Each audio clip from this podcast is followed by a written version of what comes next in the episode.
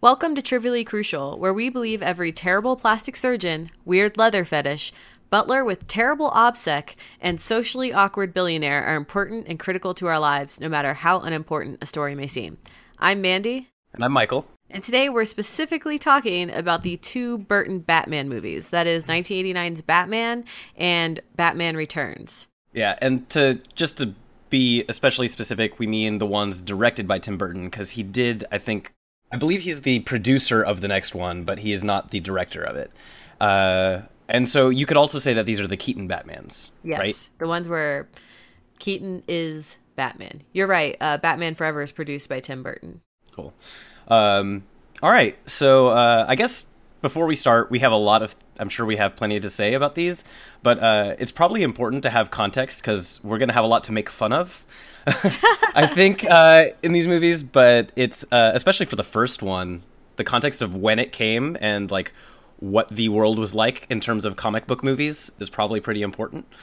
Um, especially because I don't know how much you know about where Batman was in terms of like the grand scheme of things in terms of public perception at the time. All I know is that before this was the 1960s uh, Holy Smokes Batman series. Yeah, that's basically it. Uh, I mean, the comic books had gotten darker, right? Like you already had some Frank Miller stuff and and so on, some darker, darker Batman stories in the comics. But comics were not nearly as mainstream as they are now in terms of just how many people are aware of what's going on in them. So most of the general public's perception of Batman was just this really weird, goofy detective thing with like you know holy cheese and crackers, holy smokes, all that, um, shark repellent pretty weird stuff. And so, um, for a lot of Batman fans, because I follow a lot of people who are older than us, and for a lot of Batman fans, like back in the era that this was coming out, this was sort of a big deal because it was like a serious Batman movie, like a serious comic book movie. And other than that, I mean, honestly, the only real comic book movie of any note, you had the Superman franchise. Um, and Superman is a much different character from Batman, especially back then when they had him being like, you know, it, it was very much the truth, justice, in the American way kind of Boy Scout sort of thing. So, uh, yeah. Uh, and on that note, they, for whatever reason, Tim Burton got picked to do this. Uh, and Tim Burton, yeah, I do too. Um, I- so, I mean, going in, I personally love Tim Burton a lot. I really love his general aesthetic and so on. But Tim Burton is also not a Batman fan. um, and uh, you can tell that when you watch this movie.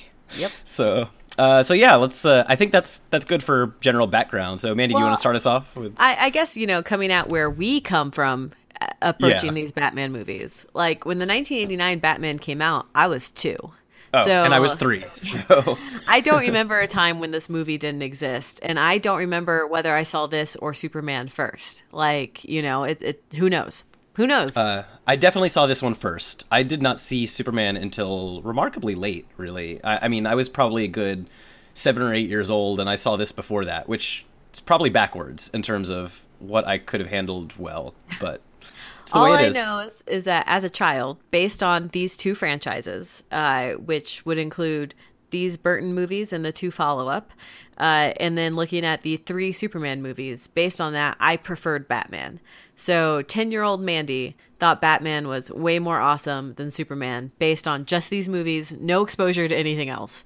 So uh, it's been interesting to revisit them. my my passion for Superman didn't start until a little bit later. Like I liked him, but it probably wasn't. I probably wasn't twelve or thirteen.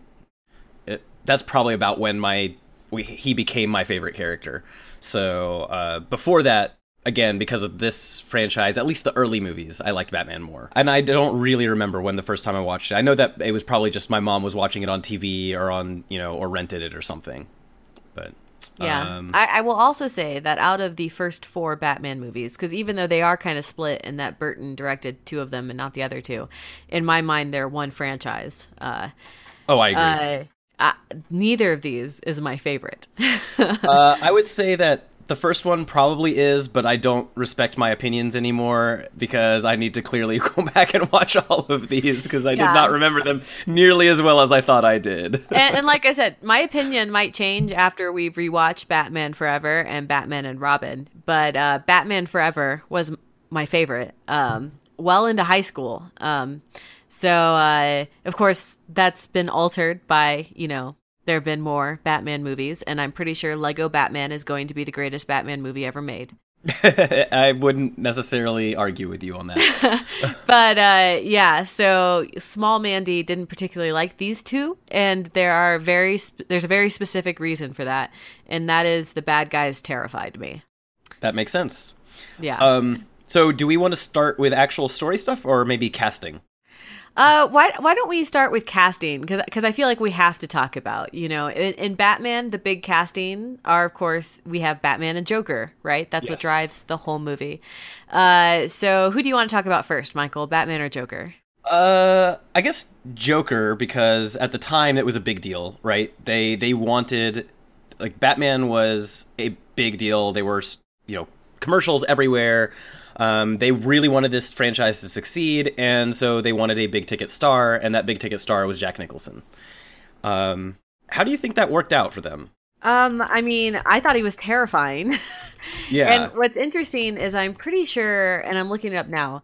Uh, yes. So The Shining came out in 1980. So I feel like the producers are trying to monopolize on this. Not only is uh, uh, him not only is he like a huge star right but he's also someone people have been scared of before.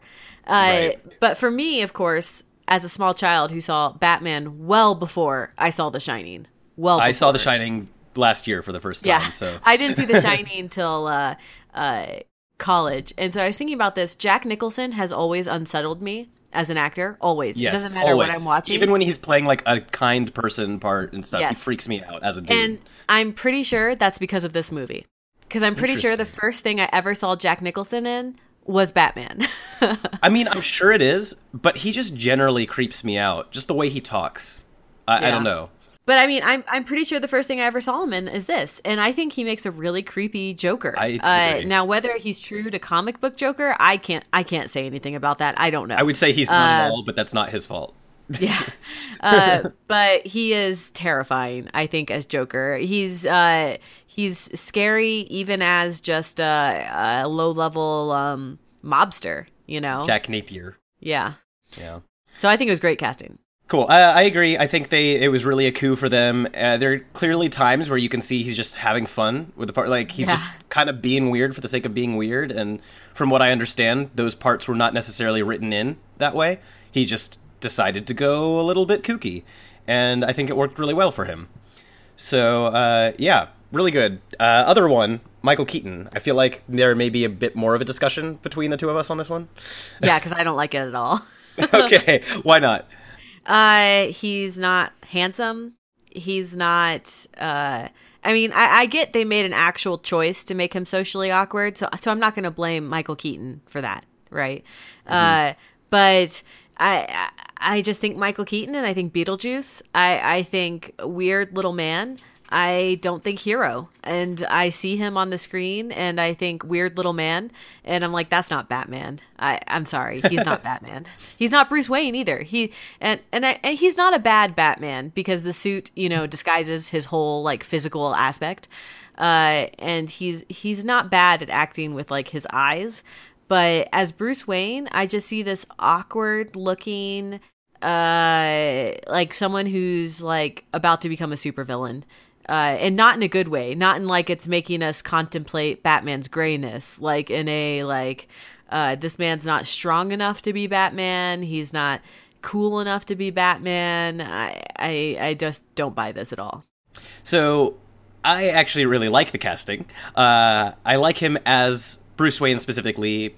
Batman, I'm kind of indifferent uh, to his role as Batman, and a part of it is I think I just have much newer movies to many more movies to look at, uh, and both, and then I of course have the animated series that was inspired by this, um, which is my that's my favorite rendition of Bruce Wayne and Batman, just in terms of the dichotomy between the two, and you have the casual playboy who's actually really, really who's you know the playboy is just sort of an image he gives off, but he's really intelligent and so on, and that's not what we have here. No, he's and not a of, casual playboy. you know, I really, really like actually that he's awkward. Like I like the choice, and I feel like Michael Keaton did it well to me.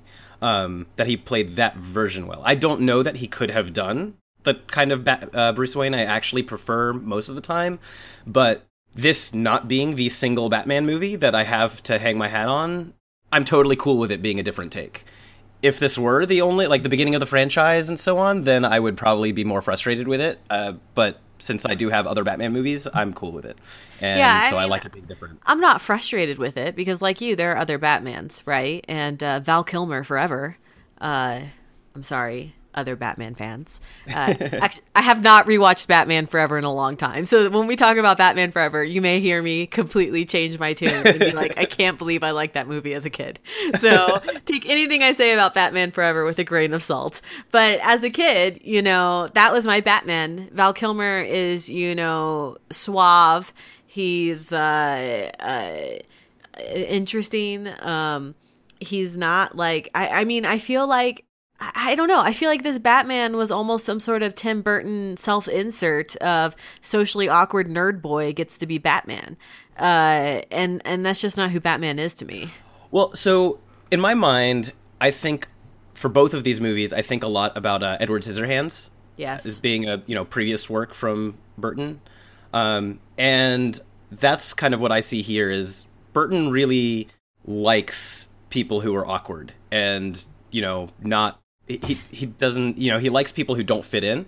So it's like for me the idea here is that like Batman is kind of inherently messed up a little in the head, right? And so this is sort of a well, what would that guy look like if he were a billionaire? And he would probably not actually be able to function totally normally, and he would probably be a billionaire who kind of hid in the shadows and people didn't recognize on sight. Um, and you I have know, opinions that- about that, but I I, uh, so so I, I buy it as a possible interpretation.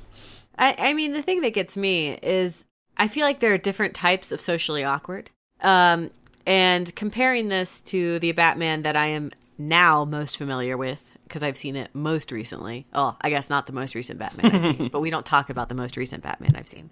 Uh, but uh, the Nolan Batman. Uh, when you watch that Batman, Batman Begins specifically, because I, I feel like has more Bruce Wayne in it. Right. Uh, Bruce Wayne's still socially awkward. Like people feel uncomfortable around him. Uh, it's because be, guess what? Playboys make people uncomfortable. uh, and he does things that are uncomfortable, like he's playing in a fountain, you know, like, Yeah. uh, and it's because he's trying to play a playboy, and he's not necessarily really a playboy, and he's not necessarily doing it well. And since people don't really socialize, like Commissioner Gordon's not actually hanging out with a lot of playboys, right? So it's not like he has anyone to compare whether this is what a playboy is really like. But I, but I feel like. Tim Burton is incapable of understanding that kind of socially awkward and that kind Yeah. of weird. Um, so he had to make this other choice that he's more familiar with. Uh, and once again, I'm not super familiar with Batman in the comics, so I, I don't know how Batman in the comics plays Bruce Wayne, and I know it's probably different from writer to writer. Um, but it, it just struck me as uh, this is a man who I don't ever anticipate he would actually leave uh, Bruce uh, Wayne Manor. Right. Well, and some of it is we didn't. Well, I don't know. I, I guess some of this too is again, Tim Burton is not a Batman fan. Uh, Yeah. He's not. He doesn't especially care about Batman. He was probably doing this because of some contract thing where he had to do this in order to get funding for the movies he wanted to make. You know, um, and he was a name that people knew at the at that time. Um, net i think it works for this movie in that i love his aesthetic so much and i think it's it works so well in terms of darkness and so on for this movie that i kind of am willing to give a pass to the other stuff especially if you think about from the perspective of people coming into this who have never really had other than superman a decent portrayal of a superhero in, a, in movie form or even tv form that this was like a, a big deal i'm sure to comic book fans then you know like a Well, real I- breath I- of fresh air I agree. It works for this movie. I think it Yeah. does not work for Batman Returns. Yeah, no, not at all. And we will get to that. I, Yeah. We will tear that apart, I'm sure. Yeah. But uh, so, can I talk about my other favorite casting in this movie? maybe, but you alluded to one that I wanted to just touch on really briefly. Okay. Okay. It's the suit. Oh, the bat suit. yeah, the bat suit. The bat Um, suit's not a casting. no, no, but it's an important part of it because it's one of the things that changes so much from movie to movie. That is so true. uh, and it's this is the first real bat suit that we have on you know on the big screen, and it's just really funny how like he just can't move in it at all, and it's hysterical. There's a scene, and I actually think it's in Batman Returns, where he like tears off the mask, and it like tears off the mask. Yeah. And I'm just like, this is the most awkward suit ever. Like, Yeah. his mask is like rubber, and he can actually tear it off. That just seems like it wouldn't work in a fight. I, Yeah. Well, and, and in the second one, it's actually more like he has more mobility in that one. And Yeah. this first one, he like never moves. Like there's a point where he punches. I'm like, did you learn from Bruce Lee how to do like the the two inch punch? Because there's like no wind up, no nothing. It's just like you're standing there and then your fist is out. It's like I. That's not how the physics of punching work very well. um, so, anyways, that was just a an aside. But yes, go into your actual comments on casting. Your next one. So this is not something I ever appreciated as a child, but on my rewatch of this, Billy Dee Williams as Harvey Dent. I know. I had completely forgotten. did not realize at all either. I just I saw it, I was like, wait, what? It's Billy Dee Williams. And I just I want the alternate reality where that played through and Billy Dee Williams was Two Face. Ah, I just I want that. That could have so been much. amazing. Yeah. Ah, I- well, if you ever get your hands on that, if I you ever get your hands on that, do pass it my way. So Yeah. I mean, he's underused in this movie, but that's because you can tell they're setting up, right? Yeah. They're setting up for a sequel where Harvey Dent, you know, becomes Two Face. Uh, that just never happens. Uh, well, it does, but Billy It- D. it Williams doesn't doesn't play him. uh, and I, I just, you know, at the time, I didn't know Harvey Dent was supposed to become Two Face, right? And I never made the connection between Billy Dee Williams' character and Tommy Lee Jones's character that like they're playing the same character uh, as a kid. But now knowing who Harvey Dent actually is, you know, having seen other movies and been exposed to other Batman media, I'm just like, wow. That would have Yeah. been amazing. And I and I do know Billy Dee Williams is playing Two Face in the Lego Batman. Oh, that's pretty awesome. I didn't know that. Yes, uh, and it's because of this because he wanted the reason why he took this role. My understanding is is because he wanted to be Two Face. Uh, so uh, I'm glad he's eventually getting to play Two Face. I'm just sad we never got to have a live action Billy Dee Williams Two Face. Cool. Um, yeah. Uh, I guess next there was uh, the least interesting Commissioner Gordon I've ever seen. Oh my gosh, is, is he even a character? He, he's just like a prop. Yeah, it, it was remarkable how uninteresting they made him. uh, that's basically all I have to say about him. Do you have anything else? Uh, his whole purpose in both of these movies is to create and use the bat signal. yeah, that's that's basically it. He or to receive, switch. not even to create, right? Like he Yes. receives it. That's true. uh, yeah, it, it's just he's so bad. I mean, it's not that he's bad. It's not like the actor is doing a bad job. He, he's just they gave him nothing to do. Yeah, there's literally nothing for him to do as an actor other than just say some really straightforward lines. Um, Yes. But hey, at least he's not a terrible Commissioner Gordon, because you could have done that. I mean, I Um, can't think of a worse one, but Yeah, I don't know. I, I he's just not explicitly terrible. It- It's more like he's absent, you know. Um, might as well not be in the movie. Right. Uh, I'm I'm trying to think because I want to get to Vicky Vale last of the major characters because I feel like we can carry that into the actual story. Uh, Alfred, do we want to talk about Alfred? Yeah, Alfred. So we alluded to this in the opening statement that he's terrible at OPSEC. So th- for those who don't know, OPSEC is an abbreviation of operational security. Yes. So it just means being like aware of your surroundings and, you know, if you're working for a secret vigilante, you maybe don't bring girlfriends in. I- I'm just saying. Yeah, without telling your boss who has a secret identity that, oh, look, I brought her into your secret bat cave and she's awake now. Yeah, it's very weird. Like, I think that's really funny, but I also like it a little bit because it kind of gives this idea of, like, you know, he's really just his father figure and he's been taking care of him. He didn't sign up for this. You know? Right. It, it's like this idea that he thinks like if he can just get him to settle down, he'll stop all this Batman nonsense. So yeah. he's trying to push this girl on him like, hey, don't, don't you like her? why, why don't like, you and, marry and even if he is to, totally behind the Batman thing, he's like, that doesn't mean you can't just have a girlfriend and get married and have kids. Why not? you know? Uh, so really, really weird. This is clearly not the Alfred Pennyworth who, uh, who like, you know, fought in the military and has all kinds of military training and and so on. You know? It's a, it's definitely a more butlery version. Yeah, he's just like a straight up butler who Yeah. really loved his charge when you know his parents died. Um, yeah, uh, I guess after that we've the only people left we have are the uh, the reporters, right? Yes. So Knox and Vale. Yes. Knox is just kind of weird. Um, I, I, he's kind of like half a character who's only in half the movie, and yeah, he's fine. I don't. I don't really have any strong opinions on him either, other than he seems to be trying to hit on Vicky Vale, and she's supposed to be like working with him, and that's awkward. Yeah, he reminds me of a not quite as bad as Bill Murray in Ghostbusters, Hmm. but He's not nearly as bad as Bill Murray in Ghostbusters. no, no, not. But you can see a lot of the, like this is the same era, kind of in terms of outlook of what is normal behavior and stuff. So he's trying to emulate Bill Murray in Ghostbusters, almost, uh, or what was perceived by as charm, I guess back then, but is definitely not charm, and it's You kind mean of charm is being a jerk and just hitting on your coworkers. What? yeah, that exactly. um, okay, so onto the character who matters, Vicky Vale. Oh, Vicky. She is so 80s. Yeah, she's like so close and yet so far from being an actual woman with agency. well, I feel like she Uh, starts out with agency and then loses it over the course of the movie. Yes, exactly. Like I was, I was shocked at the beginning. I was like, "Oh my gosh, this is really impre Oh, dang it!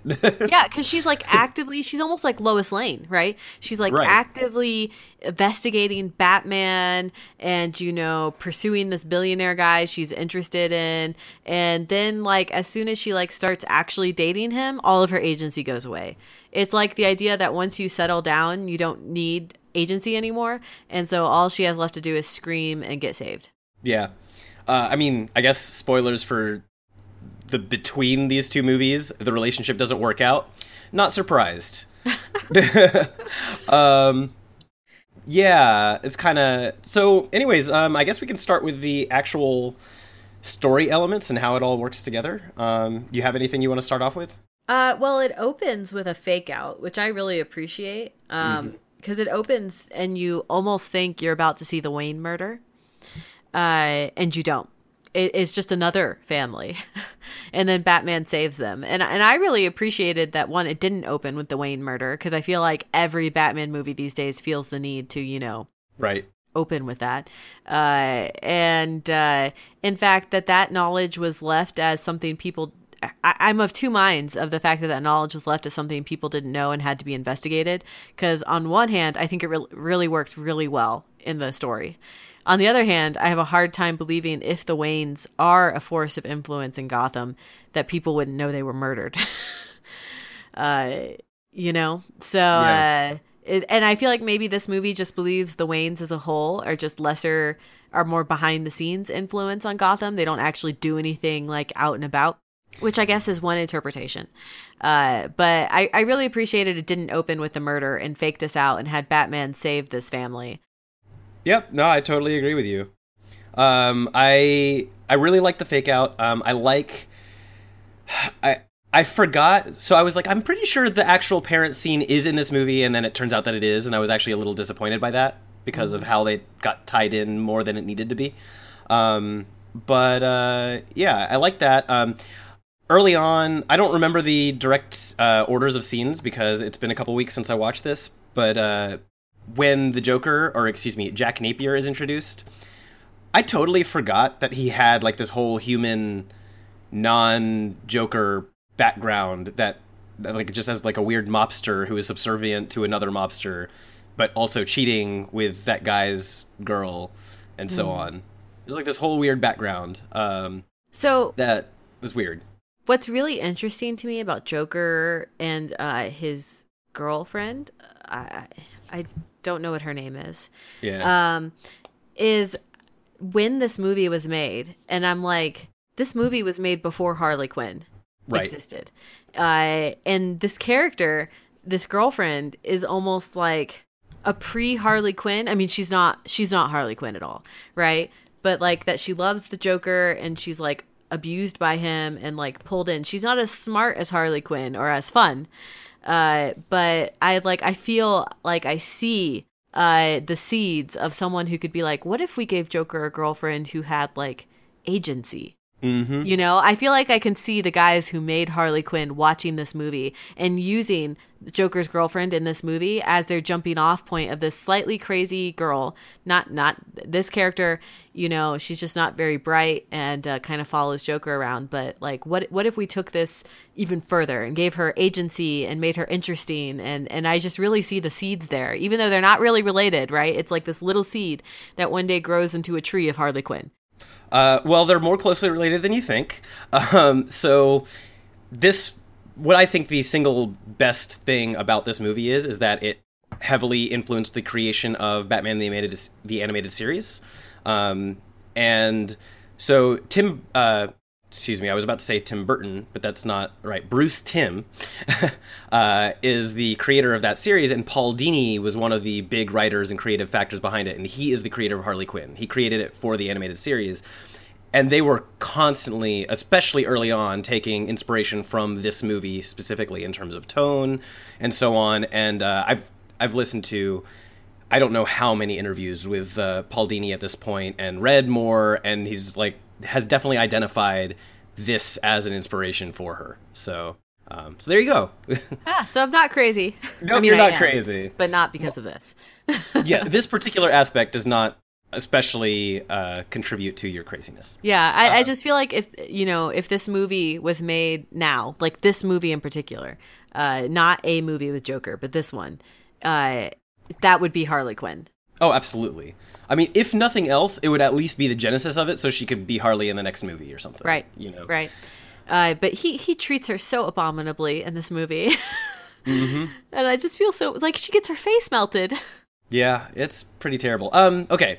Speaking of face melting, so Joker's genesis in this, right? We have the whole thing where he is uh he's a bit too uppity for his boss and yes. you know, there are a whole bunch of things happen.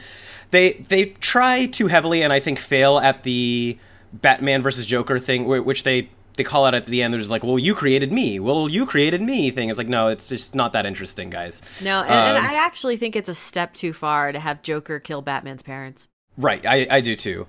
But a part of this is the whole like Batman trying to save him, and he falls into this vat of acid or whatever yeah. that bleaches his skin. It's so um, weird. It disfigures his face, and it's a very weird. His skin is very odd, but also I don't understand how he survived it because they're like, oh, it he died and no body's found. It's like, does the thing just drain into the sewer? Like I don't understand. It like is, is this Gotham? So yeah. you know, it probably drains into their drinking water. Let's be honest. Does it drain with such a such large gaps that there's, like there's not even like grates and stuff, so he doesn't just settle at the bottom of whatever the container is. That makes no sense to me at and all. It also doesn't make any sense that this acid bleaches his skin and then affects his his smile. Mouth? Yeah, but seemingly the rest of him works fine. Right, like so he needs plastic surgery, uh, but only on his face. Uh, and, and also his plastic smile? surgeon is limited to using like tools that you would use on rusted cars. Yeah. Um, is a very they really botched this Genesis thing, which I, I, guess they were tapping into the many ridiculous comic book things, and you can kind of hand wave it away. It's like, oh, he fell into a vat, but it's like, guys, you could have pulled him out of the vat, yeah. and that would have solved at least one of the major problems. there know? are so many scenes in this movie that I'm just like, it's almost like they took this straight from the pages of a comic book and never stopped to consider could this work in a movie. Uh, right. Especially with the Joker. And, and some of the stuff is brilliant and it works in a movie or a comic book. Like, you know, the whole scene in the art museum. Yeah, yeah, I was about to say that that was probably the single one that stands out to me the most. But the parade? No, the parade makes no sense. The parade is so comic booky. And then this, this genesis of Joker where they don't find his body, he leaked to somewhere, he has to get some weird plastic surgery that only affects his mouth. Yeah. So the after effects of him being dropped in this acid are his skin is bleached and he had to have plastic surgery on his mouth. I literally don't understand. And he's a little bit less mentally stable, but he was already on that path, I think. Yeah, but I'm not sure that's an effect of the uh the acid so much as just like he's like I'm done with all yeah, this. Uh... Like the trauma of the situation kind of. Yeah.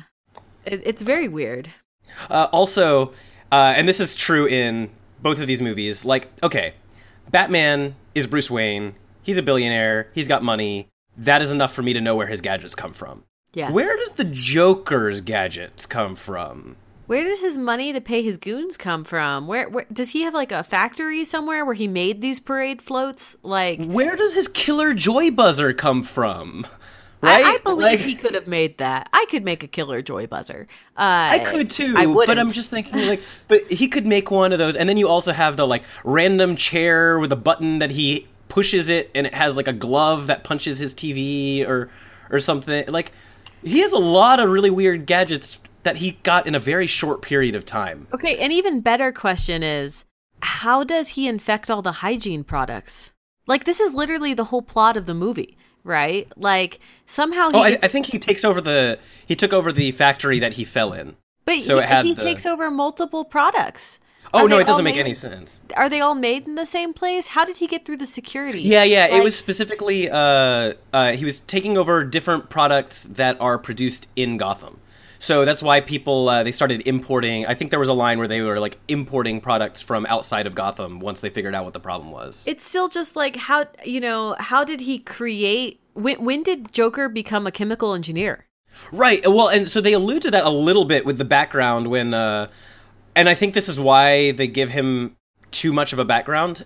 Uh, but when uh, Bruce Wayne is doing a thing that we, unfortunately, that I actually missed that we didn't get in the um, and the the what's it called the newer trilogy, the Dark Knight trilogy, um, where you see him doing more detective work. So he's actually like at his computer doing research and stuff. And so you do have him uncovering basically his past, and he goes and he does talk about like a formal education and all kinds of weird background stuff. So, uh, because I think he mentions needing to look at like someone who would have this expertise for it. So, but it's it's not convincing. It's just hey, at least they did a throwaway segment on that. But it's weird that they put a throwaway segment to try to explain that and not you know a number of other things too. Um, it does lead to one of my favorite scenes though, which is when the reporters who know that the problems are with the products and therefore won't like shower or use any hygiene and don't have makeup and so they just look totally frazzled on screen uh, and have blemishes all over. I, I love that scene. I I love that, but I'm also just like like if someone said tomorrow all of the products that have been sold recently are possibly bad. The only product I would not have is I need to buy more moisturizer. Like I have everything else. I bought them months ago, you know? Like and so I don't entirely believe that as soon as this happens, everyone stops using the products they've been using for months. You know, I- like I would get, yeah, I feel like they'd still take showers and stuff like that. But one of the things, I guess in this case, is at least you wouldn't have maybe the makeup for TV. But that's but I about bring it. my but it's makeup like, from home. Like you don't go through makeup that fast. oh, there's that's I, I wouldn't know because I don't use makeup. So I mean, um, I, I don't wear makeup very often, if at all. But uh, I mean, makeup lasts a long time. So I, it, it was a very comic bookish, uh, or even maybe even a Tim Burton-y kind of humorish point that I enjoyed. I mean, in the movie, don't it think doesn't bother me too but- much. But yeah, um, but since we're nitpicking, um, I, I guess I should add in. I do actually like this movie a lot. I think it's my favorite of the first four Batman movies, but you know, I don't know about the other I two. think this movie works. Um, and one of the reasons why I think it works is because out of the two that we're going to talk about today, it is the least Tim Burton. Yeah, I would agree. Like, as someone again who really loves Tim Burton's aesthetic, I think it generally works when Tim Burton is doing a Tim Burton movie, and therefore the aesthetic works in context of the story he's telling, uh, versus it being superimposed on Batman. And in this one, it's more in check. Like, it comes across much more in terms of the set design and stuff. And I think Goth- Gotham looks beautiful in this in a like in a horrific way. Like, The only time I thought to myself, this is a Tim Burton movie, is, and this is random, is when Batman is driving the Batmobile. Vicki Vale's in the car, uh, in the Batmobile. They're driving back to Bruce Manor, Bru- sorry, Wayne Manor, and the trees. oh yeah, yeah, yeah. The trees are scene. so Tim Burton. Like it's just the way the trees are designed. You know, they're not real trees, right? They're like set. Uh, and I'm like, oh, those are the trees off of a Tim Burton set. Like those trees could go into Edward Scissorhands. They could go into Beetlejuice. They could go into Nightmare Before Christmas. Everything else, while I could see Tim Burton's influence, it did not strike me as like this is Tim Burton.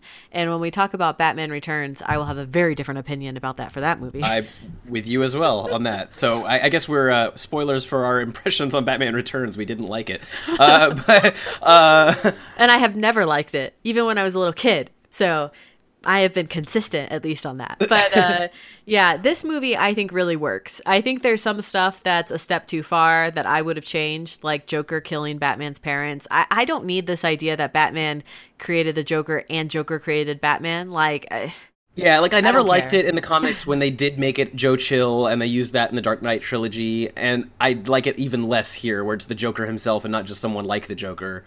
Like, like I don't, I, don't just need Batman be to a random I- mugger, right? That's all Right. I need. like I don't want Batman to have the opportunity for vengeance on the person who killed his parents. Like I feel like I would rather him he just feel like, you know, for the rest of my life I need to make sure other people don't have to deal with this. Right. You know? Um and Heck. that's enough motivation. You know, give me a story where the person who killed Batman's parents is actually a scared kid, and then Batman, when he finds him when he's an adult going to kill him, realizes this is a guy who really regretted those actions. Like, that would be an interesting story. You know, how does Batman deal with that? But instead, we have these, like, stories where it's just some villain. And I'm like, no, it should be a random mugger. That storyline that, that potential story idea you just had would fit I think really well with the animated series, which is the best Batman. But um the uh it, just because he t- Bruce Wayne in that is much more optimistic and positive because it's a kids show. And uh but there is some darkness in there and it would basically open the door for him being like hey we should be rehabilitating all these people and so on and so forth and like making sure that they have the opportunity to live like to regret what they've done and make up for it and so on. Yep. um but uh yeah I, I don't know that i have a lot more to say about the original batman movie i think it's probably probably the best you could ask for for when it came out you know I agree. So- And uh, you know, like I said, that the museum scene with Joker, like I feel like you could just clip that scene and be like, "This is who the Joker is," and every like they don't need backstory, they don't need anything else. Be like, "This is who the Joker is." He's the kind of guy who walks into a museum and starts spray painting pictures to change them and just terrorize people. You know? Which is, I think, exactly what they did so well in uh, the Dark Knight, the like the movie The Dark Knight with Heath Ledger. Is like he doesn't need a background; he's just a crazy man who does this stuff, and you know, I think it works to Heath Ledger's portrayal's uh, credit. Um, Not everyone needs a sad sob story. Looking at you, Batman Returns. Um, yeah, so I guess let's go ahead and segue into Batman Returns. I hate this movie. It's so bad. It is so like I, I remember hypothetically thinking, oh, you know, it's one of the Tim Burton ones. I like the Tim Burton aesthetic, uh, and so on. So I was like, it's you know, I'm sure it's not g- as good as Batman, but it's not that. Ba- oh my gosh, it is so so bad. It is a terrible movie. So what's weird to me is I don't remember anyone talking about this movie being bad, like ever growing up. Like Yeah, me I feel neither. like people have always revered this movie as good. I didn't like it as a kid because and still to this day the penguin is too disgusting. Like He is he's now credit to um, Danny DeVito. He throws himself into the role and does what he was given really well. I just don't appreciate it at all. Yeah, as a kid, it was too much, and now it's too much. Like, you know, even if everything else in this movie worked, I would not have liked it as a kid because of the penguin alone. But This- nothing else in this movie works. But what you just said, too much, that is what this movie is in a nutshell. Everything is too much. Everything. Except Batman. There is no Batman in this movie. This movie, you, you know, the thing that struck And again, me. Tim Burton likes losers, right? Yeah. The thing that struck me when I was watching this movie is one, I don't know why it's called Batman Returns because Batman didn't go anywhere. Two, uh, this movie, Batman is the antagonist of this movie. Yeah, he is. The protagonists are Penguin and Catwoman. Yep. That that's who this movie is about. This movie is not about Batman. This movie is about these two bad guys, uh, and it doesn't even tell us very good stories with them. So, I, Michelle Pfeiffer, Oh. the the Catwoman story is better than the Penguin story, in my opinion. But that could be because I am so disgusted by Penguin. But yeah, So uh, this actually, I, there's a big note I forgot to mention about the first one, and it ties into this one. Is one of the things I think that makes the first one work so well is it's basically a monster movie where the good guy is the monster. Right? Like Batman, if you just think about everybody's reactions to him, like nobody knows anything about Batman, right? They don't even know that he's real at first. And they're just like don't want to be confronted by him. He like, you know, there's stories that people tell about him. And so Batman like is a heavy influence, especially with the lack of mobility and so on. So it works pretty well in that respect. Batman Returns is a movie about Penguin and Catwoman being shunned from society and frankly deserving to be. you know, like that's they're like really weird people who are the driving factors, and it just doesn't it doesn't work at all. No, I I just like So, I- I- like, yeah. why does Penguin? He has this supposedly sympathetic backstory, except that from the beginning he is actually kind of a monster because he eats a cat as an infant. Like, Right. so is he superhuman? I don't, I don't oh, Okay, understand. so something that I just did. Tim Burton hear the names Penguin and Catwoman and assumed these characters must have powers of a penguin and a cat. I. I'm, I think so because he really drives home the nine lives thing. Like Catwoman, literally, like it's like she she's thrown out of a building, goes through a tarp with a cat, a cartoon cat face on it, and is should be like dead or paralyzed or heavily injured, and then is like licked by a cat and therefore becomes Catwoman. I'm not. I'm very confused. Why did Penguin But- because so Penguin was a baby born malformed and because of that he's evil and a penguin? I uh, I don't know. Well, he's he's born malformed, and so his parents keep him for a little bit, but then he like eats their family cat or something, and then they like dump him in a river, and he's raised by penguins, I, except or carnies. I'm not sure how this works, and why do penguins have an aff- affinity for him? I don't think that's how penguins work. so something that left me very concerned by the end of this movie is I was concerned for the penguins. Yeah, I'm I- like, if- why do these penguins follow penguin? When did penguins become evil? Like I, I, I don't know. Why would penguins want to kill the firstborn of Gotham? Like I and I and I don't really understand penguin's motivation. He was abandoned as a child, raised by penguins, presumably loved by the penguins. I, I don't know. Uh, sure, I can understand wanting to come back, and I can understand wanting to get vengeance against your parents. Okay, Has somehow become a crime boss in all this time. Yeah, you you become a crime boss, uh, and now you want to kill everyone's babies. I very confused. Um, Yeah, Max does- Shreck. Now Christopher Walken does a great job, I think, of being a creepy person. Yes, I'm not sure I really understand his motivations, but he does it well. I don't understand why he's setting up Penguin to be mayor. Is it because he thinks he can control Penguin? Like, I, I, I think it's because if he would like to have an ally in Penguin and also doesn't want Penguin to kill him. sure, but I, I just feel like he's trying to set up someone he can't control, Right. And it, and it just seems strange. Now, Catwoman, I'll give you her motivations make sense, right? She's Yeah. she's kind of this Black Canary esque character, right, where she's trying to save women. But she also has this kind of like self imposed, like she hates herself. So not only does she save the woman, but then she yells at the woman, right? Uh, And of course, she wants to get back at Max Shreck. Okay. You know, if this movie was just that, maybe I'd be okay with it. But one, they way over sexualize Catwoman. Way. Oh my gosh, they Over-sexualized. way over. This movie is so again with the too much, so raunchy, so Oh my gosh. so I can't raunchy. believe my parents watched let me watch this as a kid. Like the number of lines they had, there were people aren't they're not even being remotely subtle. Like Uh-uh. it is obnoxiously gross the way these people talk in this movie. Um, her relationship, Selina Kyle's relationship with Bruce Wayne, so weird. It doesn't make any sense. movie. It doesn't, make, any, sense. I don't know why either is attracted to the other. Like yeah, not at all. either other than one is male and one is female like i mean in the in the context of this movie like i i know michelle pfeiffer is a beautiful woman but selina kyle the secretary was not considered Right. desirable She's supposed to be in early '90s parlance. She was like frumpy, right? right, And And that's it- not how this Uh, is. Very weird. so i don't understand why batman is attracted to her i don't understand why she's attracted to him and then they tried to play the sexual tension between catwoman and batman who don't know the other is the other right Right. and it didn't work at all. I'm like, why is Batman attracted? Does Catwoman have some some like pheromone that makes everyone around her attracted to her? Because otherwise, I don't understand. fight? when did she, she learn to fight? Cat Nine Lives thing that gave it to her. Yeah. And when did she? When? Why did she sew her costume out of like eight bajillion pieces of leather instead of like buying a cat suit and making a hat for it? Look, let me tell I- you, it is not that hard to go down to Jo-Ann's and just buy a piece of leather.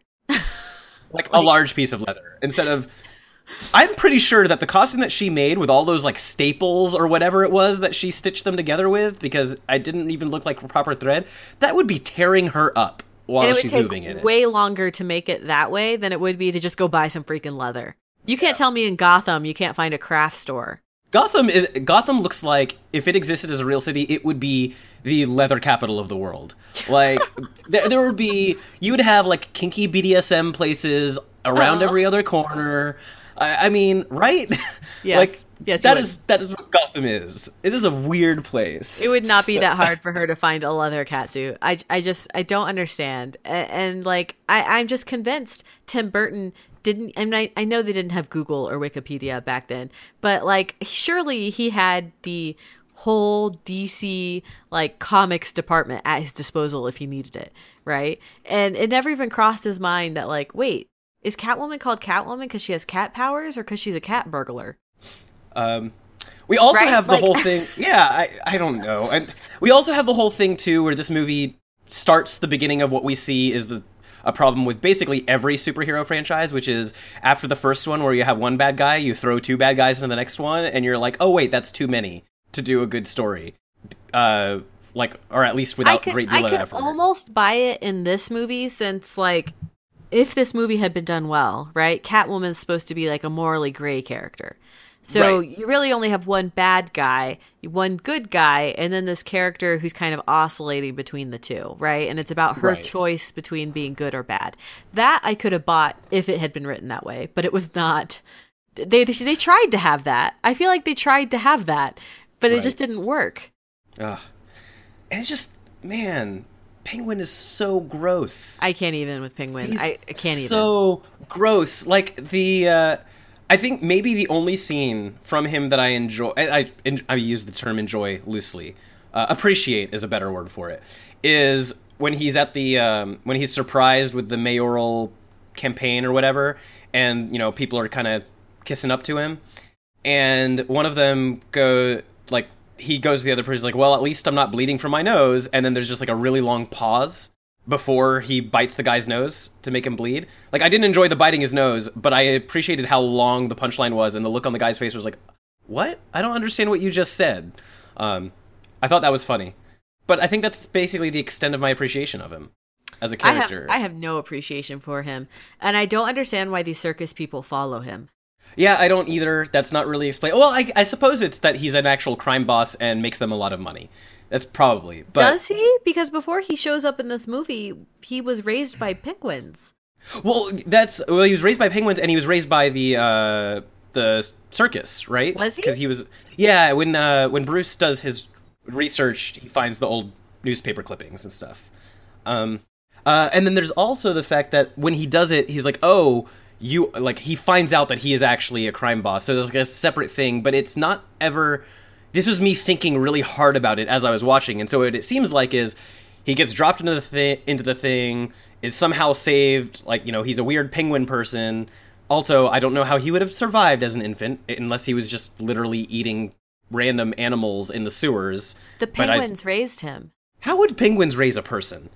You But, know what? uh, Just, just they did. how, how do cats revive Catwoman? I But but it sounds like he goes from penguins to Carney to crime boss, but uses his but his hideout is in you know the sewers, and uh, yeah, it's a very odd thing that doesn't make any sense. Yeah, the, the Um, other thing that got me is going back to the idea that this movie's not about Batman. When I was watching this movie, you know, we have like this after the penguin, you know, whatever the baby sequence, you know, that he kind of comes back. We have Alfred doing Christmas shopping, which I thought was adorable. Uh, and then uh, there's like this attack, and then Batman shows up to stop the attack, and then we don't see Batman again for a half an hour. Like I looked at the marker, it was like 36 minutes in, and I, that Batman came back, and it was for like a short scene where he's like watching something on the news, and he's like, "Huh," and I'm just like, we just had a half hour of movie that's called Batman Returns, and Batman's not even in it. I, I mean, what it really feels like is Tim Burton was told he had to make a Batman movie, and he didn't want to, and this is what happened. Um, I, I mean, that's what this feels like, right? Because Yeah. at this point, like, what uh, in Tim Burton's, what did he direct before and after this immediately? Let's see. Uh, he did. Was it Edward Scissorhands was before this? I'm pretty sure. So, uh, Batman was 89, Beetlejuice was right before it, Ezra- Edward Scissorhands was right behind it, and then uh, Ed Wood was after Batman Returns. So he did Ed Wood and then Mars Attacks. So, um, Yeah, Ed Wood is a very Tim Burton movie. I feel like, um, yeah, it very much seems like oh, I have to make this big budget thing. I guess, uh, especially if you consider the success of Batman. Like Batman, 1989's Batman was very, very successful. Um, it was just a huge blockbuster hit. They definitely it paid dividends on all their massive investment. It won an Oscar uh, for best art direction. Um, I mean, it got uh, Jack Nicholson a nomination for best performance by an actor, which, by the way, really funny. He was nominated in the comedy musical category. What? For yeah, for the original How is Batman. Batman a comedy? I don't know. It's certainly Ask not Golden musical. Pretty sure it's a drama. but, Action um, movie. anyways uh but so I, I think that it was more of a you know what we had this huge success with the first one we need you back and they probably had contract power to do it and it's what he needed to do to be allowed to do his own thing afterwards because he likes those smaller projects you know Yeah, I, I'm just after this. I'm convinced that Tim Burton needs to stay away from franchises. Uh, Yeah. Batman, Planet of the Apes. Please never even look at them again. Don't even you know sneeze in their did he direction. do planet of the apes He did. He was the director of the 2001 Planet of the Apes, of which we never speak. oh i have never seen a single planet of the apes Well, Movie. if you ever do see a Planet of the Apes movie, do not see the 2001 Tim Burton one. if i were to watch one the first one i would watch would be the original movie so Good. and I highly Uh, recommend the book. The book is fantastic. Uh, it's written by a French guy, but that's off the topic. Uh, uh, but yeah, I just I can't like the first movie felt like a Batman movie directed by Tim Burton. This movie feels like a Tim Burton movie that Batman just stumbles into. Yeah. Um, yeah, I agree. So, uh, two thumbs down for this movie. A I lot. can't. I, and, and it- what makes me mad now, in retrospect, is how much people talk about uh, Batman and Robin. Look, I know Batman and Robin is a bad movie, but Batman and Robin is at least a bad movie on the level of let's get popcorn and make fun of it as we're watching it. Batman Returns is just a bad movie. It, it's bad and uncomfortable, Yes. right? At the same time, like you're allowed to be bad and funny bad. You're allowed to be good and uncomfortable. But bad and uncomfortable is another like. It's just a bad mix. You like know? I just felt uncomfortable. Everyone's like trying to sleep with Selina Kyle. I and like she doesn't want to sleep with any of them. I don't So my memory of Batman and Robin, I, I mean, I haven't seen it in forever. I'm going to assume it's a worse movie, but it's much easier to watch because it's at least, like you said, bad in a way that I could have popcorn and laugh at it. Um, but this Yeah, was, it- this was this was depressingly bad. Like I, I, I thought, oh, it's you know, it'll probably be mediocre at worst, and I'll have some, you know, plenty of criticism and things, but things to highlight. I love the bat the the I love the um, Tim Burton aesthetic. That's probably the only real actually positive thing I can say about this is if you just took pictures of the sets, I think they look cool. yeah. And I guess that's about it, right? Like like because I don't think they work for this for the movie. You know, um, I think that Penguin's uh, props and stuff look cool. Uh, I don't like it when he's holding them because I kind of don't want him look in at. Penguin. Yeah. Oh, oh, like- very, very important question though.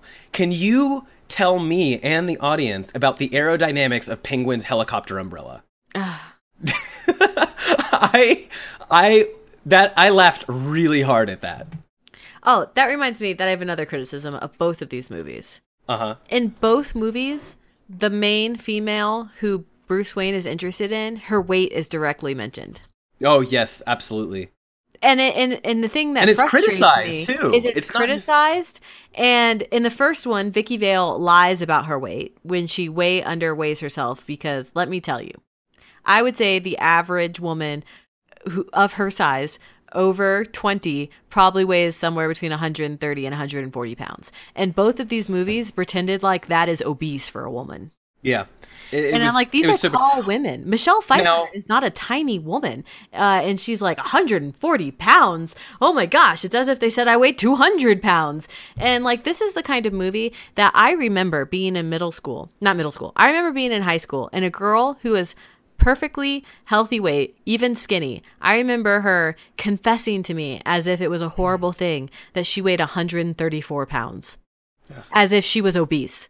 and she looked completely normal. And I'm like, this this is the kind of thing that does it. And it just both times I almost I, I wanted to like pull out the DVD and break it. Yeah, I mean, it, it's the thing is like it's so bad.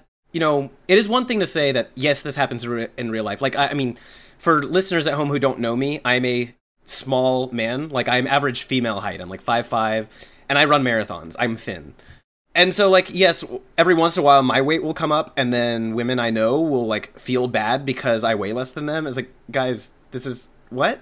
Your value is not tied to your weight. Um, and also, I am way under what average female weight probably is. Like, this is not a. It, we don't need to be comparing to each other. Um, and then, but, like, it's one thing to say that, like, yeah, people do this, but you don't need to insert it into movies.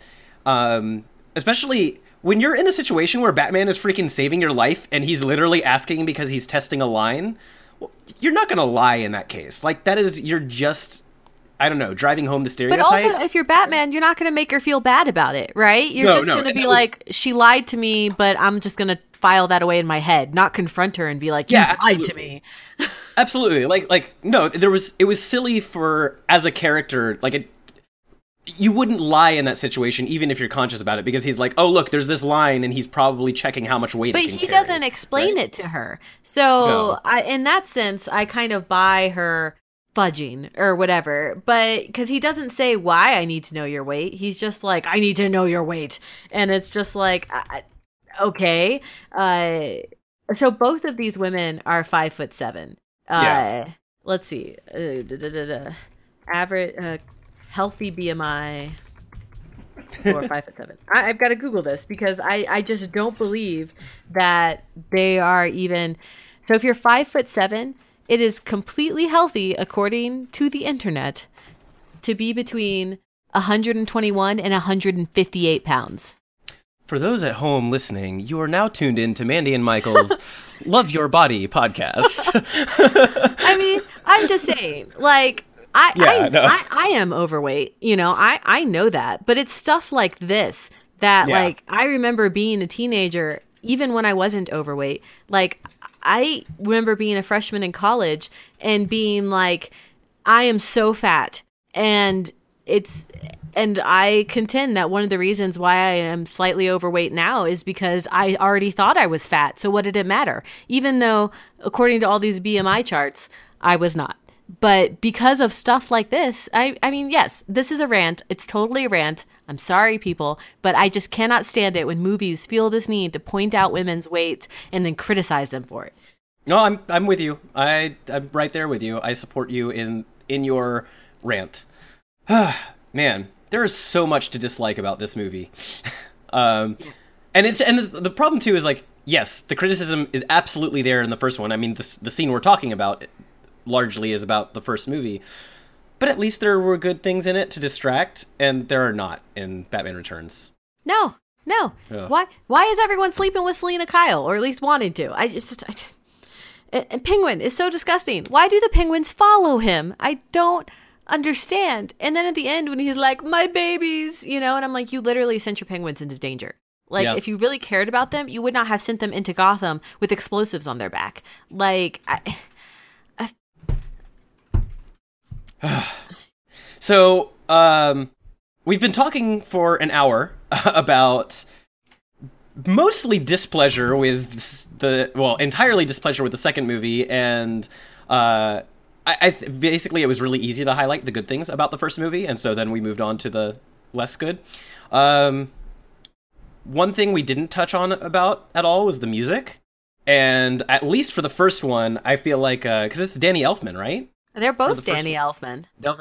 So I, I, guess the second one is really just a revisiting of the same scores for the first yeah. one, largely. The score is really good, and holy crap, it's iconic. You know. Um, well, everything so, Danny Elfman touches is good. Like that's so good, so true. Um, so kudos to him for that for making such an amazing like every single time I hear just the beginning of the Batman theme, there's like, "Where's Batman?" Um, mm. Which reminds me also of uh, another contribution of the first movie to kind of to uh, to culture at large, and it is probably the single most profound line in all of film. I'm Batman. I also realized that these movies are where the stereotype of Batman tells every girl he's interested in his secret identity come from. Yeah, so true. Uh, because both Vicki Vale and Selina Kyle learn who Batman is. And it's just like, does does he even have a secret identity at this point? I who knows. uh, and uh, maybe he's banking on the fact that nobody knows who Bruce Wayne is to keep his secret identity. uh, yeah, no, it's it's it's very very weird that he just tells everybody. Um, also, why did they reference Vicki at all in the second movie? Like the relationship didn't work. It's like just leave it be. Uh, I didn't mind weird. that actually. Um, you know, adding a little bit of continuity, and these movies are supposed to be. Batman Returns is supposed to come right after Batman, and that's the kind of thing that, as a kid, I would have been like, "Where's Vicki Vale?" And then they're like, yeah. "Oh, we broke up," and I'm like, "Oh, okay." Uh, but yeah, I it didn't bother me. All right, okay. Um, okay, so I I mentioned this before. The single best thing to come from the first Batman movie is Batman the Animated Series. Um, Mandy, at some point you need to watch that. It's real good. I'm um, going to. Apparently, it's on Amazon Prime, and we have Amazon Prime, so. So uh, Bruce Timm was the creator of that. Uh, he made it um, with several other amazing people. Uh, the show won multiple Emmys. Uh, but Bruce Timm, it's T I M M, two M's. And so a lot of us, we call the DC animated universe, we call it either the DCAU or the Timverse um, to specifically highlight just the shows that are in his universe because they have Batman the animated series, the, excuse me, Batman the animated series, Superman, uh, then uh, there's like the I'm trying to think. They have the the new Adventures of Batman and Robin, which is just a continuation of Batman the animated series. And when Superman started, it was like a a two spot where they would do part Batman and Robin, part Superman. Uh, then they also had like Batman Beyond is in there, Justice League and Justice League Unlimited are in there, Static Shock was in there, the Zeta Project was in there, um, and it's a really good coherent universe. That's probably I, that animated universe is why I like DC so much, um, not any of the other stuff, uh, and it's what makes me love Superman a lot. But uh, yeah, you want a quality Batman who's consistent and good and deep, but also not a terrible person and not super awkward at times, but awkward when he wants to be. That's the show to watch, I think. Um, definitely my favorite Batman. Uh, what a. I guess it's hard to go into the legacy of these movies beyond this. Um, there is the fact that this was the beginning of the superhero blockbuster as like a genre rather than as Superman being alone, right? Yes. So we didn't really get others to pick up on it until the late 90s, right? Is that when Spider-Man came out? I or was it early 2000s? Spider-Man came out early 2000s. I think you're right. Spider-Man and X-Men were like the beginning of the modern era of superheroes. Yes, these these um, were pre that. This this was to that what Superman is to that. Yeah. Right? I guess you're right. Yeah. So Superman was kind of the 70s and then Batman was basically the 90s and then finally you hit okay now uh, every superhero can have a thing uh, or superheroes themselves are a genre so um yeah so yeah. I, I mean as a kid i love these movies. I i love not not batman returns. I specifically never watched that one. Um but I, am actually really excited us first to talk about Batman Forever and Batman and Robin because I actually feel like those were more part of my childhood than these two movies, um, because these two were too scary um, for five year old, seven year old Mandy.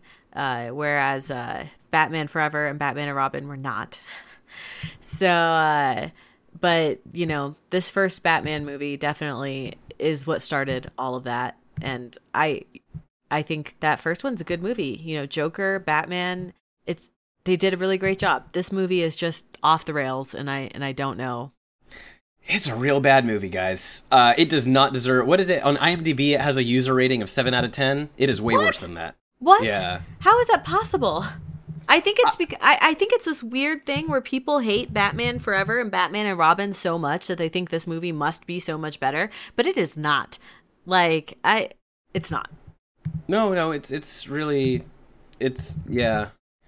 Uh, I'm I'm trying to look up just on Rotten Tomatoes what the different uh, Batman movie scores are, just to kind of get an idea. and it, this is just fresh versus rotten, so not the not an actual percentage. Uh, let's see, movies. Uh, Dark Knight, ninety four percent positive. The original Batman, seventy two percent. Hmm. That feels about right. I'd give it a 72. Um, Batman vs Superman, twenty seven. Batman Begins, eighty four. Batman Returns, eighty percent, so higher than Batman. 80%? Ba- What? No, that's not an average. That's a fresh score, right? So let's let's actually look at Who Are these people voting for Batman Returns? Okay, so the audience score, which is I think uh, that that's higher for Batman than Batman Returns. That's very weird. Very very weird. What is Batman Forever? How does that compare? Um, let's see. Batman Forever, uh, forty percent, I don't buy that. That's and Batman and Robin, eleven percent. That's fair, but That's probably fair. Like Batman and Robin is just a bad movie. I but- do not think Batman Forever and Batman Returns deserve that big of a difference between. You know what? You know what it probably is. Is I think everybody, many of us Hates have the context of when it. What? everyone hates Robin for some No. inexplicable reason. No, no. I think it's really a context of like when it came out. Um, because Batman Returns was basically the second one of these, and we were at that point like the dark comics were really in vogue and stuff. And honestly, even just look at general film in the early 90s and the late 80s and being dark and gritty and sexualized was like a really big thing so i, I feel like that probably plays a lot into it um man but batman returns it doesn't matter how if we watch batman forever and it turns out that mandy all your positive feelings disappear and it's a bad movie there's no way it's that much worse than batman returns That, that I mean, that's my that that's kind of how I feel. Right? There's no way it can be as good as Batman. Uh, I just even if my memory is completely rose colored, I don't see how it can be that much worse than Batman Returns because this is a terrible movie. it's really really bad I, I just I don't I don't think I can watch this movie again. Like you know, I watched it for this podcast as it was. I had to watch it in two sittings because I could not take it. Oh, it's so bad. Um, oof. Well, uh, at least we're done watching it. Yeah, and I never have to watch it again.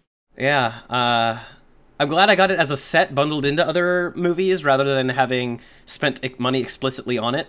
See, I, I bought the Batman four pack in college of these four. I, movies. I did too. That's what I had. The the like single little Yeah. case that has all four movies. I did that for both the Batman and Superman movies. So Yeah, so that that's how I had it, and uh, but I I don't even know if I rewatched all these movies in college. It's it's been so long. Um, that Yeah, it's said, been a my, while. My daycare had an unnatural obsession with Batman and Robin when I was in daycare in elementary school, so we watched that movie all the time.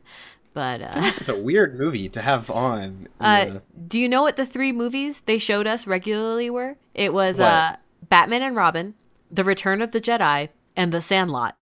What a weird mix of movies. Yeah, I, I have no idea, but for a long time, I actually couldn't watch The Return of the Jedi because of that, because we watched it so many times.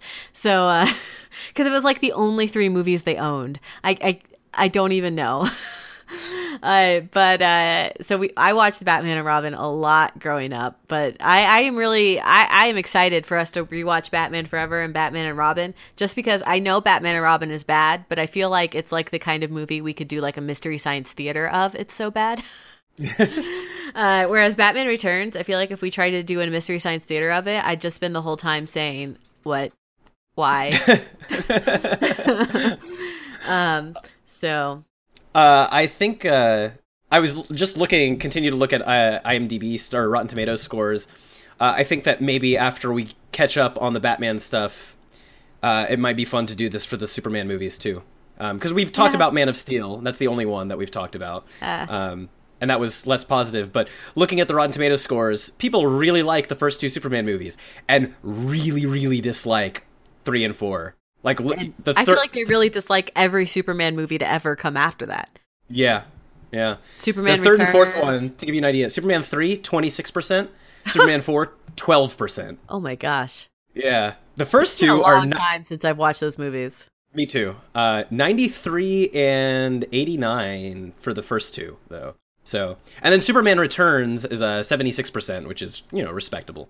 Yeah. So, So I guess for our listeners, we are planning on going through all the Batman movies. I don't know if we're going to do it in order because, uh, you know, who knows what other things will come. Like not in order. I don't know if we're going to do it consecutively, yeah. uh, but uh, eventually we would like to go through everything from these movies to Lego Batman, and that does mean eventually, Michael, you have to watch Batman versus Superman. I, what I'm hoping for is that I can convince you to do the Superman movies, so we can put it off just a little bit longer.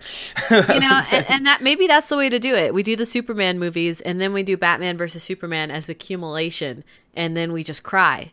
Uh, yeah, that that's cry the accumulation. what they've done to us. so. Uh, yeah, and, and, then we can maybe by then we'll be ready to start doing animated stuff, and we can, you know, redeem our like our views of these superheroes. Uh, Feel better yeah. about life. Oh yeah. goodness. You know, I like Batman. uh, Batman Returns is not going to diminish my liking of Batman. I would like one day, one day, to see an excellent Catwoman on screen. Uh, oh, that would be amazing. Uh, are you suggesting that the uh, the Halle Berry film Catwoman was not that? Uh, that does not even deem a response. um, uh, I, I, have very much not seen that movie, just so you know. I, I, didn't hate Anne Hathaway's Catwoman, and we'll talk about this when we talk about um, Batman, whatever that movie's called. I Batman Rises. I, I don't the, know. The Dark Knight Rises. Yes. um, uh, oh my gosh, Catwoman! The 2004 Catwoman has a nine percent on on Rotten Tomatoes. But you know, actually, my husband and I have been playing this Batman game, uh, called uh, uh, Trevor. I'm sorry. What is that game called? Wh- which of the Arkham games? Telltale series. Oh, the Telltale. Uh, I've been meaning to get to that. Okay. I and I really love the Catwoman in that. and I'm like, how hard would it be to do this on the screen? Like, I I don't know why why do they find it so hard? um, and yeah, and it's not even like she's not sexy in that. And I feel like people in these movies, for whatever reason, they they feel like they have to make her so sexy that for some reason all her other characterization goes out the window. You can have a character who has self-actualized sexual like self-actualized sexualization without making that her only characteristic. Yes. Right? and uh yeah, it one day, one day maybe we will have a Catwoman, but not while Zack Snyder is at the helm. Uh so uh who knows? Who knows when that day will happen? Yeah. Well, we can't. We won't really have almost any decent DC characters while Zack Snyder's at the helm. So hopefully, it won't take like his death to solve that. you know, oh hopefully the gosh. franchise will end and we'll just get some something else going on. But uh, well, uh, I guess that's that's really it. We can uh, close out. Mandy, you want to sign us out? Uh, sure. Um, if you want to follow us on the interwebs, uh, we are both on Twitter. I am at brown underscore Aja. That's A J A H. Michael is at Auhim, A U H I M. And uh, you can follow the podcast at Triv Crucial. Uh, until next time.